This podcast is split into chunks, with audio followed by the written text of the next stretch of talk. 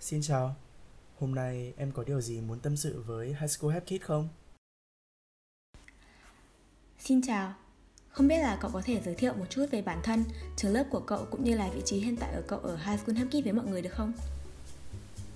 Mình là Lê Minh Chiết, học sinh lớp 11A1 của trường Trung học phổ thông chuyên ngoại ngữ.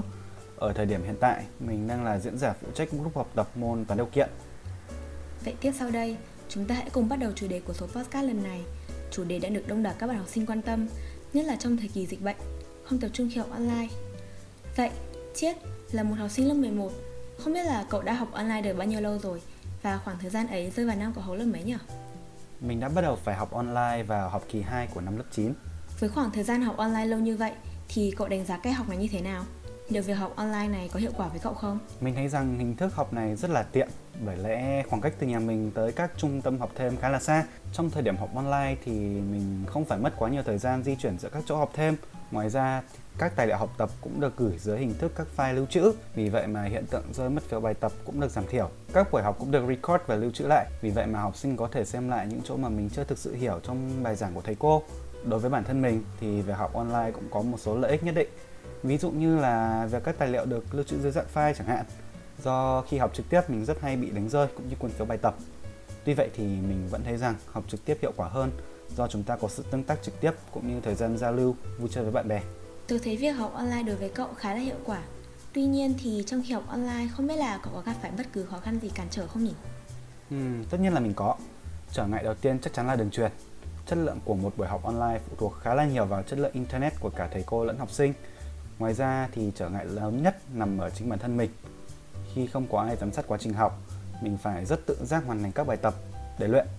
Không chỉ vậy mình còn phải biết vượt qua những cám dỗ như game online mạng xã hội gây ra sự sao nhãng và mất tập trung.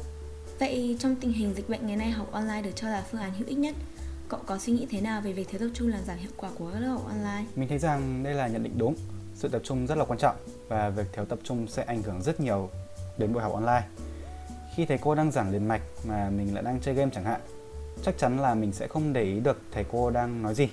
Thành ra mình không hiểu được bài. Khi bị thầy cô gọi, nếu đang chơi game thì sẽ lại không trả lời được, dẫn đến việc bị cho điểm kém, nặng hơn, còn có thể bị hạ hành kiểm. Đến khi kiểm tra, kiến thức không chắc chắn, điểm sẽ không thể cao. Ngoài ra, việc này rồi sẽ dần hình thành một thói quen xấu, khiến cho bản thân luôn sao nhãng, khó có thể tập trung vào bất kỳ công việc nào. Sau khi biết thiếu tập trung dẫn đến nhiều tác hại như vậy, thì cậu thấy sự tập trung có tầm quan trọng như thế nào đối với cá nhân của các bạn học sinh? nó cũng giống như việc bạn đặt mục tiêu và cố gắng hoàn thiện nó vậy.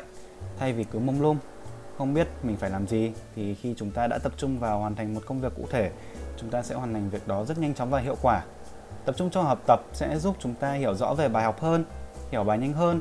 Đồng thời, nếu ta tập trung để hoàn thành bài tập sớm, còn có thể giúp tiết kiệm thời gian để dành cho những hoạt động khác học bài xong rồi mới chơi thì sẽ thoải mái hơn rất nhiều so với vừa chơi mà vừa phải lo sắp đến deadline nộp bài đúng không nào Quả thật là như thế Vậy theo cậu, điều gì đã dần đến thực trạng đáng buồn là ngày nay rất ít các bạn tập trung khi học online?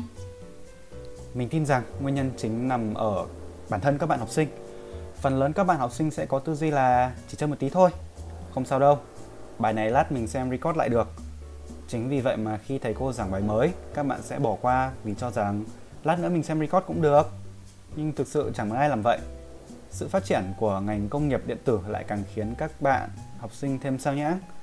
Có rất nhiều trò chơi điện tử, rất nhiều các chương trình, các kênh YouTube và hàng loạt những chương trình hấp dẫn khác mà các bạn học sinh muốn dành thời gian vào thay vì ngồi học online. Ờ, vậy từ những nguyên nhân cậu vừa nêu ở trên, không biết là cậu có thể gợi ý cho mọi người một vài cách để khắc phục tình trạng này không? Một số cách làm hiệu quả mà mình biết được có thể kể đến như lên một thời gian biểu cụ thể, hợp lý, đặt ra những mục tiêu hàng ngày cho bản thân, tắt chuông điện thoại và cố gắng tránh xa điện thoại. Ngoài ra, chúng ta có thể sử dụng các phần mềm hỗ trợ kiểm soát thời gian sử dụng điện thoại, tiêu biểu là Google Family Link. Không biết là cậu có muốn nhắn nhủ và đưa ra lời khuyên gì tới các bạn học sinh hiện nay vẫn đang chưa tập trung học online không nhỉ? Quan trọng nhất, các bạn học sinh cần phải biết tự giác và chủ động trong việc học tập. Nếu chỉ áp dụng các phương pháp trên một cách gượng ép mà chính bản thân vẫn thích chơi game, xem YouTube hơn là học thì cũng sẽ không thể nào hiệu quả được. Mình mong rằng các bạn học sinh, đặc biệt là các bạn lớp 9 sẽ ý thức được tầm quan trọng của việc tập trung học tập, nhất là trong thời điểm học online này. Đây cũng là câu hỏi cuối cùng của số podcast ngày hôm nay rồi. Vậy là số podcast hôm nay của chúng ta đã đến hồi kết rồi. Chúng ta đã cùng nhau bàn về thực trạng, nguyên nhân, hậu quả và đề ra hướng giải quyết cho việc mất tập trung khi học online.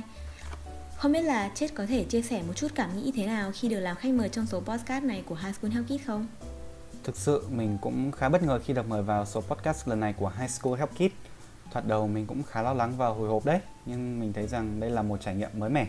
Vậy nên mình cần phải cố hết sức để chất lượng của số podcast được tốt nhất. Mình rất cảm ơn các bạn vì đã tạo điều kiện để mình chia sẻ những trải nghiệm của bản thân qua số podcast lần này. Cảm ơn Chết vì câu trả lời của cậu. Cảm ơn mọi người vì đã lắng nghe.